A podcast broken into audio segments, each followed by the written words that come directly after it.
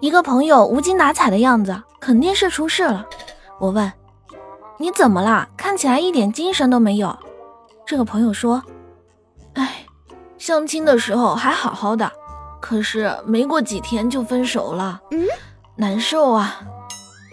啊，为什么呀？嗯，他他嫌我穷。唉，那难道你没有告诉他你有一位非常有钱的舅舅吗？